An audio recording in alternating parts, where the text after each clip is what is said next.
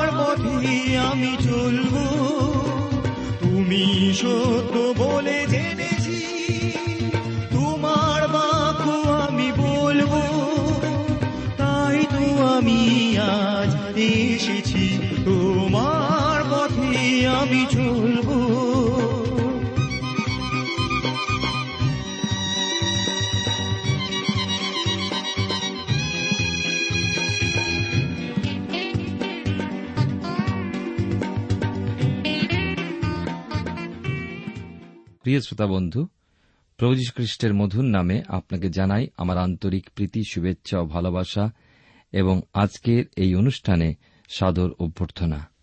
আশা বিশ্বাস করি ঈশ্বরের মহানুগ্রহে আপনি এবং আপনার পরিবারস্থ সকলেই ভালো আছেন এবং আজকের এই অনুষ্ঠানের মধ্যে দিয়ে ঈশ্বরের অপার অনুগ্রহ আশীর্বাদ লাভ করতে পারবেন।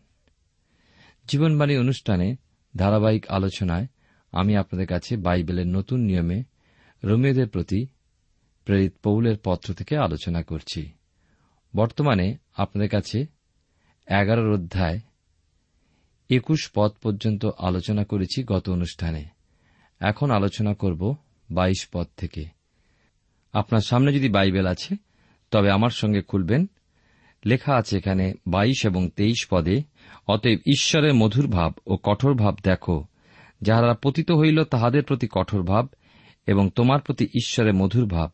যদি তুমি সেই মধুর ভাবে শরণাপন্ন থাকো, নতুবা তুমিও ছিন্ন হইবে। আবার উহারা যদি আপনাদের অবিশ্বাসে না থাকে, তবে উহাদিগকেও লাগানো যাইবে, কারণ ঈশ্বর উহাদিগকে আবার লাগাইতে সমর্থ আছেন। আসুন আমরা ঈশ্বরাতে সমর্পিত হয়ে প্রার্থনায় যাই। প্রেমময় পিতা ঈশ্বর, তোমার পবিত্র নামে ধন্যবাদ করি। আজকের এই সুন্দর সময় সুযোগের জন্য এবং তোমার বাক্যের জন্য যার দ্বারা তুমি আমাদের সঙ্গে এ পর্যন্ত কথা বলে চলেছ। আজও তোমার আত্মা দ্বারা তোমার বাক্যের মাধ্যমে আমাদের সঙ্গে কথা বলো। প্রত্যেক শ্রোতা বন্ধুকে আশীর্বাদ করো তাদের ব্যক্তিগত জীবনে পরিবারেও কার্যক্ষেত্রে, ব্যবসা বাণিজ্যে, তাদের জমিতে, যেন তারা তোমাকে সম্মান অধিকার দিতে পারেন। আমাদের দেশকে আশীর্বাদ করো, দেশের থেকে আশীর্বাদ করো, সঙ্গে থাকো। যিশুর নামে প্রার্থনা চাই। আমেন।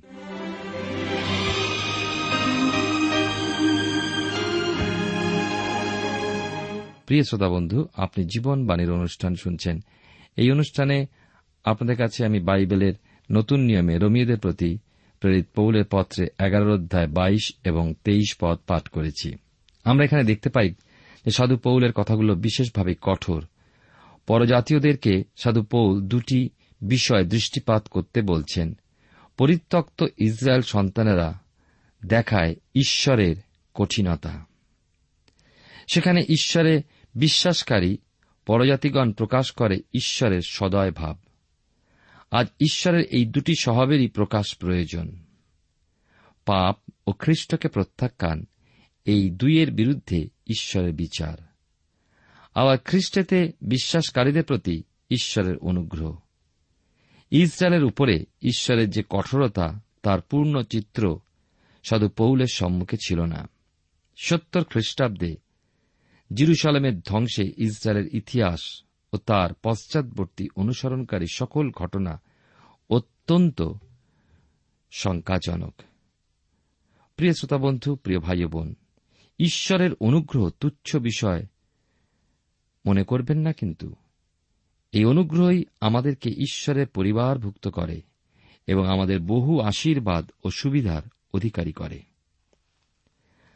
আজকে প্রায় দু বছর পরে পরজাতীয় মণ্ডলী ব্যর্থতা প্রকাশ করেছে। তেইশ পদে পড়ি, ঈশ্বর যখন যে কোনো ধার্মিকতা বা উত্তমতা, সদ্গুণ ব্যতি রেখে পরজাতীয়কে স্বীকার করে নিয়েছেন, তখন বিনা ধার্মিকতা, উত্তমতা ও সদ্গুণে ইসরায়েলকে উদ্ধার করতে সমর্থ নয় কি? উদাহরণস্বরূপ পড়ি, আসুন, জিরোমিয়া ভাববাদী পুস্তক তেইশের অধ্যায় তিন থেকে আট পদে। যেখানে এই কথা লেখা আছে, আমি যে সকল দেশে আপন পাল তাড়াইয়া দিয়াছি তথা হইতে তাহার অবশিষ্টাংশ সংগ্রহ করিব, পুনর্বার। এই কথাটা বিশেষ করে গুরুত্বপূর্ণ। তারপরে আরও লেখা আছে যে, খোঁয়াড়ে আনিব এবং তাহারা বহু বংশ হইবে। আমি বাদ দিয়ে দিয়ে পাঠ করছি, সম্পূর্ণ পাঠ করছি না, সময়ের অভাবের জন্য। লেখা আছে, তাহাদের উপরে পালকগণকে নিযুক্ত করিব, কেহ নিরুদ্দেশ হইবে না। এমন সময় আসিতেছে, আমি দাউদের বংশে এক ধার্মিক পল্লব উৎপন্ন করিব। তিনি দেশে ন্যায় বিচার ও ধার্মিকতার অনুষ্ঠান করিবেন। লোকেরা বলিবে, সেই জীবন্ত সদাপ্রভু দিব্য যিনি ইসরায়েলের কুলজাত বংশকে, সেই সকল দেশ হইতে উঠাইয়া আনিয়াছেন, চালাইয়া আনিয়াছেন, আর তাহারা আপন দেশে বাস করিবে।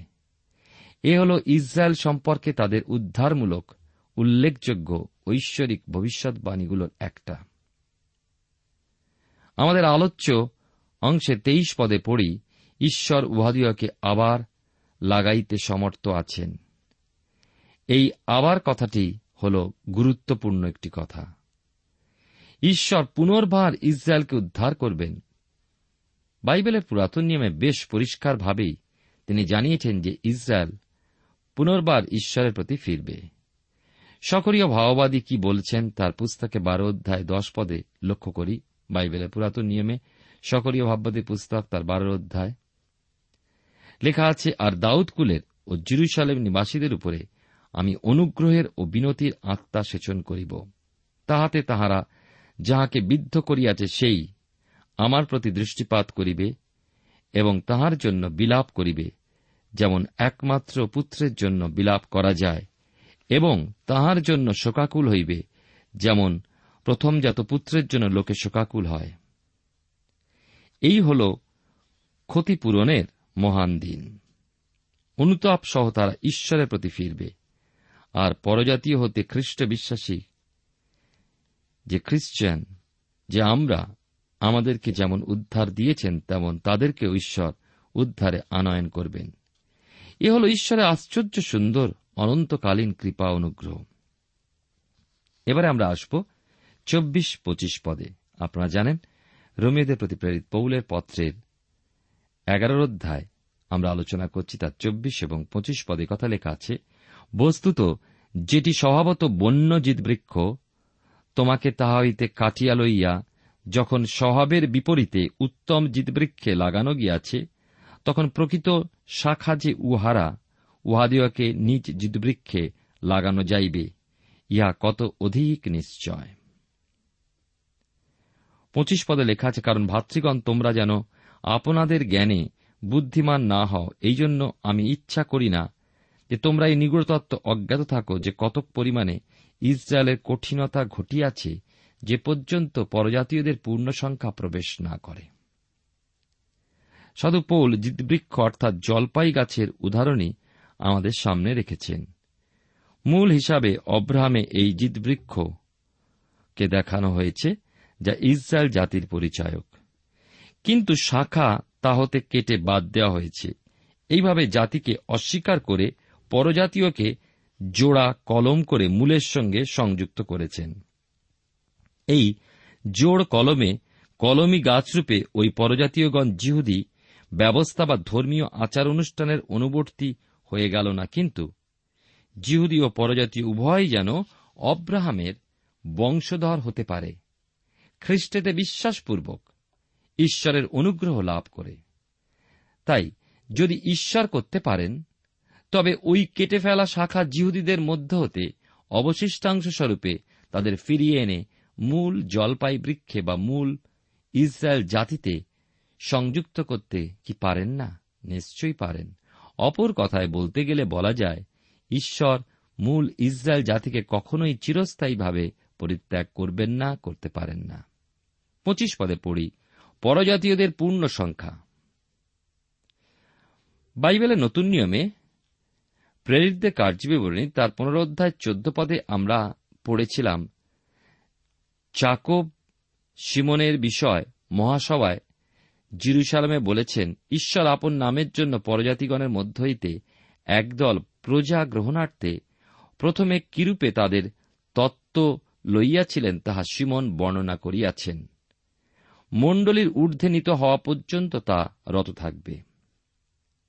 অর্থাৎ মণ্ডলী যতদিন এই পৃথিবীতে অবস্থান করবে, ততদিন ইসরায়েল জাতির কঠিনতা ও অন্ধত্ব বজায় থাকবে। আরও একটা বিশেষ বিষয় সাধু পৌল প্রকাশ করেছেন, তা হল নিগুড় তত্ত্ব। পরজাতীয়ের পূর্ণ সংখ্যা চিহ্নিতকরণ, যা পুরাতন নিয়মে অপ্রকাশিত ছিল। অর্থাৎ ঈশ্বরের পরিকল্পনা অনুযায়ী পরজাতীয়দের মধ্য হতে ঈশ্বর নিরূপিত সংখ্যা যতক্ষণ না খ্রিস্টের চরণাশ্রিত না হয়, তদ্বারা গঠিত মণ্ডলী যতদিন না প্রভুর সঙ্গে সাক্ষাৎ করছে, তার প্রকাশ প্রাপ্তি ততদিন জিহুদিগণের সুসমাচার বিরোধিতা চলবে। রোমিও তার এগারোর অধ্যায় আমরা আলোচনা করছি। প্রিয় শ্রোতা বন্ধু, যদি আপনার সামনে বাইবেল আছে, আমার সঙ্গে পাঠে যোগ দিন। রোমিও তার এগারোর অধ্যায় ২৬ এবং সাতাশ পদে এই কথা লেখা আছে যে আর এই প্রকারের সমস্ত ইসরায়েল পরিত্রাণ পাইবে, যেমন লিখিত আছে শিওন হইতে মুক্তিদাতা আসিবেন, তিনি জাকব হইতে ভক্তিহীনতা দূর করিবেন, আর ইহাই তাহাদের পক্ষে আমার নিয়ম যখন আমি তাহাদের পাপ সকল হরণ করিব। সাধু পৌল বলছেন এখানে এইভাবে সমস্ত ইসরায়েল পরিত্রাণ পাইবে।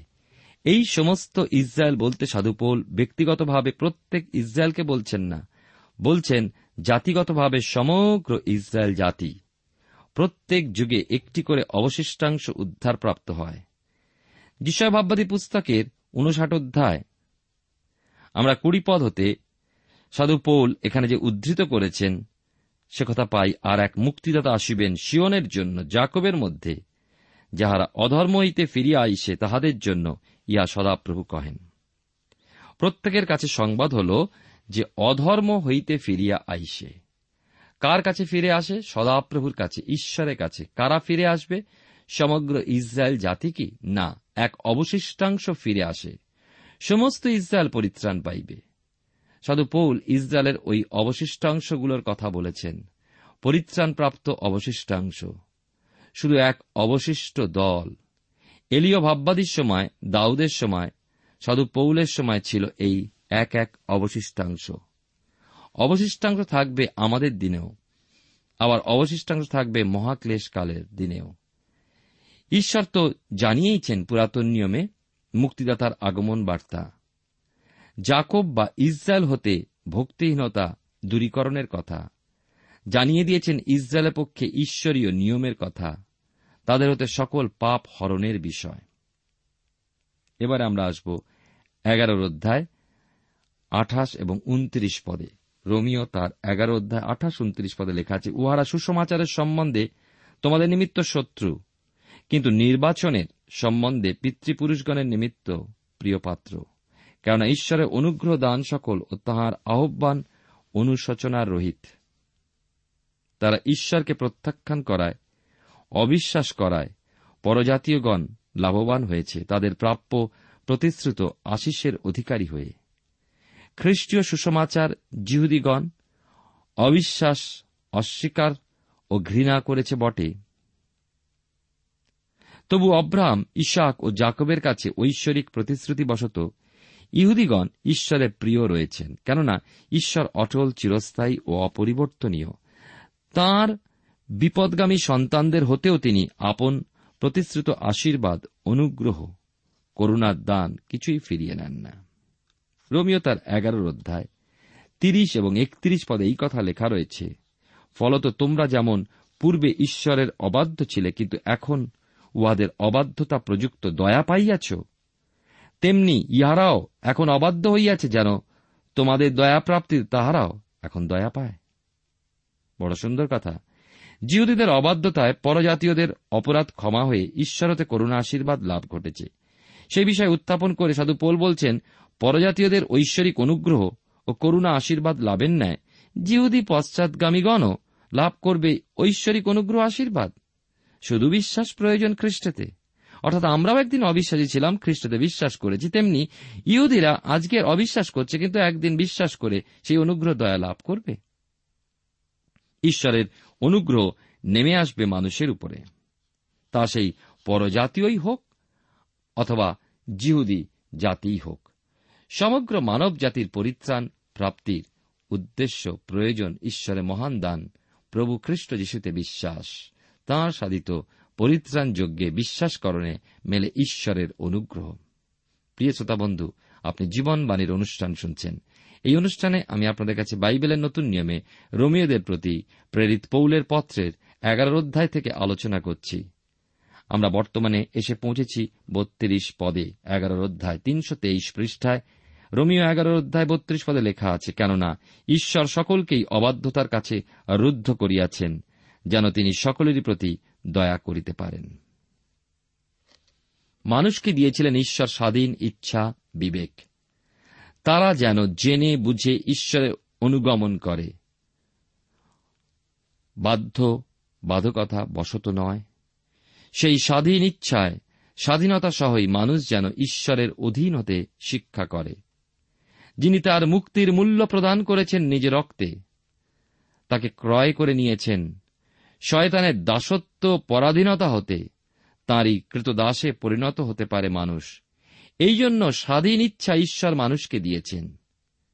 মানুষের অপরাধে দুর্বল অবস্থা হতে তাই ঈশ্বর মানুষকে উদ্ধার করতে পারেন, শুধুমাত্র তাঁরই অনুগ্রহে।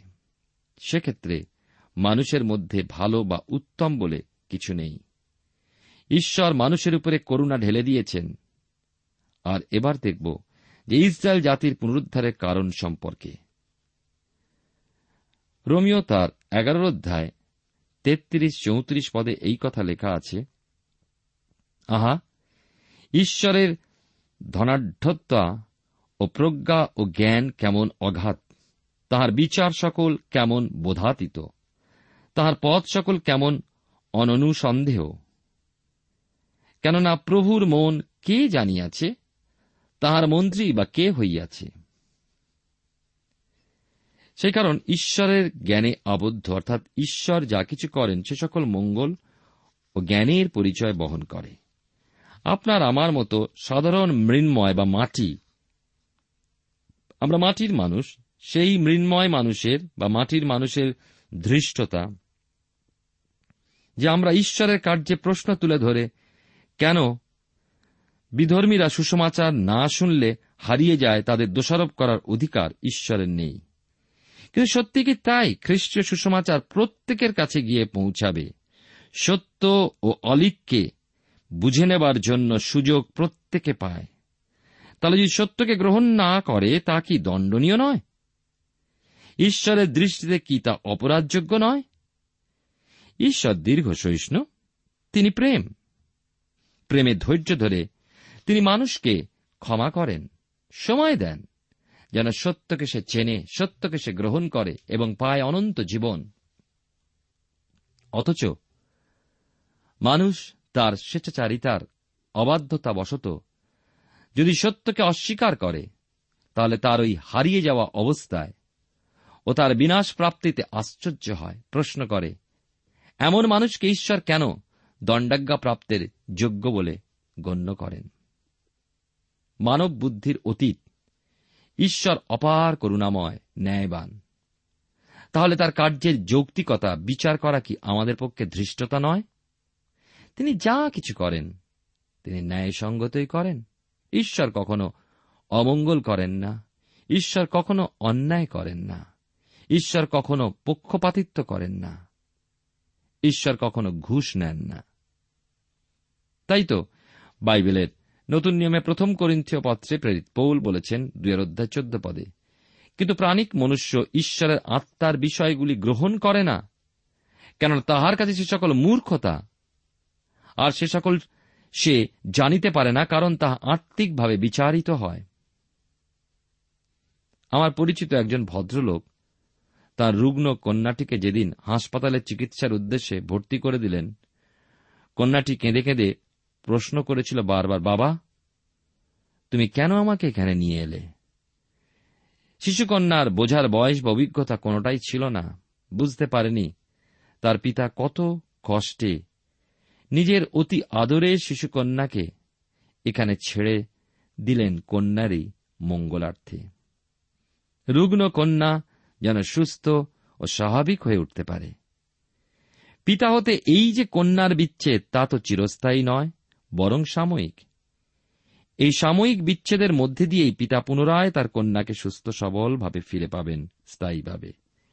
ঠিক তেমনি আমরা বুঝি না, ঈশ্বর আমাদের মঙ্গলের জন্য কিছু কিছু পরিস্থিতির মধ্য দিয়ে যেতে অনুমোদন করেন।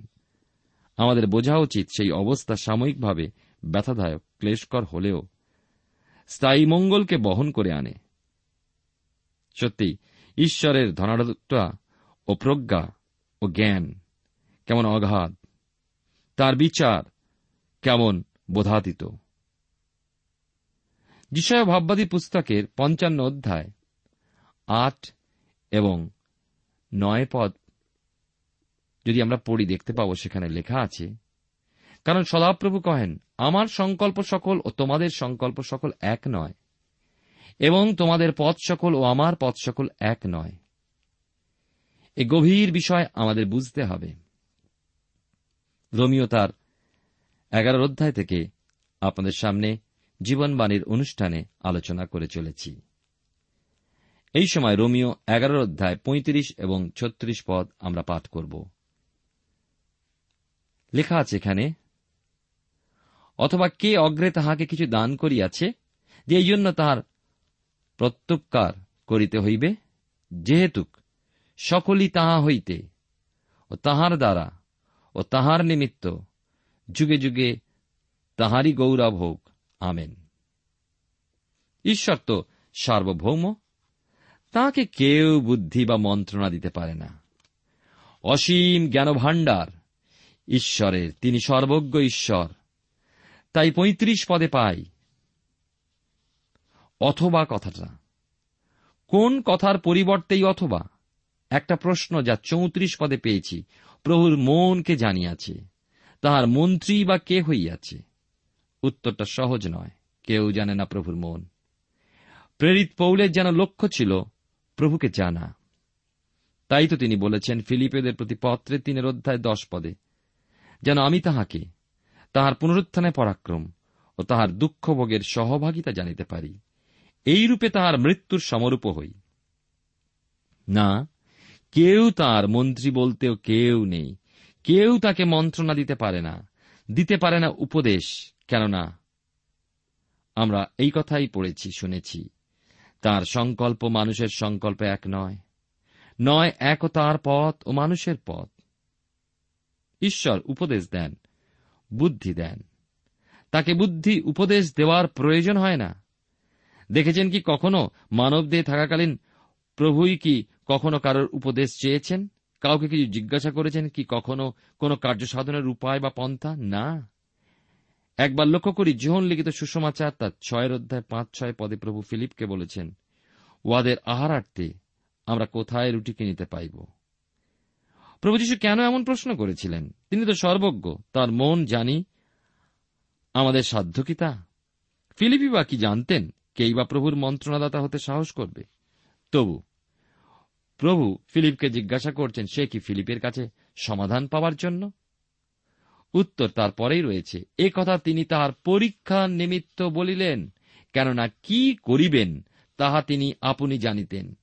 ফিলিপের উপদেশের প্রয়োজন প্রভুর নেই। ব্যাপারটা হল, প্রভু তাঁর শিষ্যদেরকে তাঁর উপরে উপদেশ বা মন্ত্রণা দেওয়ার কাজে কখনো ব্যবহার করতেন না। তারা বলবে, আপনি এই লোকদিকে বিদায় করুন। লোক তার নয়ের অধ্যায় বারো পদে একথা পাই কিন্তু প্রভু বললেন, তোমরা ইহাদেরকে আহার দাও। লোক তার নয় অধ্যায় তেরো পদে এ বিষয়ে লক্ষ্য করি। প্রিয় শ্রোতা বন্ধু, প্রিয় ভাই বোন, জেনে রাখুন, ঈশ্বর আপনার আমার কারও কাছে হতে উপদেশ, পরামর্শ আশা করেন না। তবু কত মানুষ প্রভুকে নিজেদের মন্ত্রণা শোনায়। প্রভুর উপদেষ্টা হওয়ার বাসনায়। ভাবে তাদের মন্ত্রণা মতোই প্রভু কাজ করবেন, দেবেন তাদের সমাধান। ঠিক তেমনভাবেই পাই আরও এক প্রশ্ন, কে অগ্রে তাকে কিছু দান করেছে? প্রিয় শ্রোতা বন্ধু, আপনি কি এমন মনে করতে পারেন যে আপনি তাকে প্রথমে কিছু দিয়েছেন? অর্থাৎ তার নেই, আপনি এমন কিছু তাকে দিলেন? তার কাছে নেই, অথচ আপনি তাকে দিলেন? তিনি তাহলে আপনার কাছে ধার নিলেন? প্রভু কি ঋণী মানুষের কাছে? আপনাকে তিনি দেননি এমন কোন বিষয় বা বস্তু আপনি তাকে দান করেছেন? মনে করে দেখুন, বাস্তবিক লক্ষ্য করলে বুঝতে পারেন, নিশ্চয়ই ঈশ্বর হতে প্রাপ্ত বিষয় আমরা তার উদ্দেশ্যে কিছু দিয়ে থাকি। আর তিনি আমাদের হৃষ্টচিত্তের দান গ্রহণ করেন এবং যা তার উদ্দেশ্যে দিয়ে থাকি, ঈশ্বর তার কত অধিকই না আপনাকে আমাকে প্রদান করেছেন। তিনি আমাদের দেওয়ার হৃদয়টি দেখেন, ঈশ্বর আমাদেরকে দান করেন, তার পরিবর্তে কি আমরা তাকে প্রতিদানস্বরূপ কিছু দিতে পারি? পারি না। তিনি বরং চান আমাদের দেহ, আত্মা, প্রাণের উৎসর্গীকরণ। চান আপনার আমার ভগ্নচূর্ণ অন্তর। আমাদের অবনত, বিনম্র অবস্থা আমরা কখনো ভুলব না যে আমাদের সকলেই প্রভু দান। প্রভুকে বেশি কিছুই আমরা দিতে পারি না। প্রিয় শ্রোতা বন্ধু প্রিয় ভাই বোন ঈশ্বর আপনার জীবনে মঙ্গল করুন। যেন ঈশ্বরের অগাধ আশীর্বাদ যা আপনি লাভ করেছেন, কৃতজ্ঞ চিত্তে তাকে ধন্যবাদ দিন। তার গৌরবের জন্য এগিয়ে চলুন। ঈশ্বর আপনার জীবনে মঙ্গল করুন। প্রার্থনা করি প্রেমা পিতা ঈশ্বর, পবিত্র নামে ধন্যবাদ করি তোমার, যে তুমি আমাদের জীবনে যে আশীর্বাদ করেছ, বিশেষ করে তোমার বাক্যের মধ্যে দিয়ে চেতনা দিলে তোমায় ধন্যবাদ দিই। সাহায্য করো তোমার অনুগ্রহের হাতে সমর্পিত থাকতে। আমাদের অহংকার, আমাদের গরিমা, আমাদের যে কোনো বিষয় তোমা থেকে দূর করে। বিচ্ছেদ নিয়ে আসে তা তুমি দূর করে তোমার আলোয় শান্তিতে বিরাজ করতে সাহায্য করো। সঙ্গে থাকো, যিশুর নামে প্রার্থনা চাই। আমেন।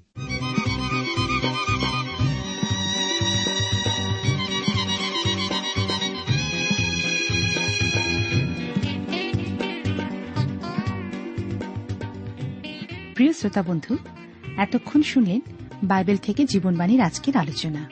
আমাদের অনুষ্ঠান কেমন লাগল? যদি এই বিষয়ে আপনি আরও কিছু জানতে চান এবং আপনার যদি বাইবেল না থাকে, তাহলে বাইবেল ছাড়া এই অনুষ্ঠান আপনি কেমনভাবে বুঝতে পারছেন, আমাদের ঠিকানায় শীঘ্রই লিখে জানান। আমরা খুব খুশি হব যদি আপনি চিঠির সাহায্যে বা ফোনে এস এম এস এ অথবা ইমেলের সাহায্যে আমাদের সাথে যোগাযোগ করেন। আমাদের ঠিকানা হল Jibanbani T WR India, post box number এক ছয় নয় দুই পাঁচ, কলকাতা সাত লক্ষ চৌত্রিশ। আবার বলছি, Jibanbani T WR India, post box number এক ছয় নয় দুই পাঁচ, কলকাতা সাত শূন্য শূন্য শূন্য তিন চার। আমাদের ইমেলের ঠিকানা হল Bengali TTV at radio eight eight two dot com আবার বলছি Bengali TTV at radio eight eight two dot com আমাদের phone number two four three eight double zero four five two four three eight double zero four five এবং আমাদের mobile নাম্বারটা লিখে নিন nine four double three four nine seven two three five আবার বলছি nine four double three four nine seven two three five আজকের সময় এখানেই শেষ। বিদায় নিচ্ছি। নমস্কার।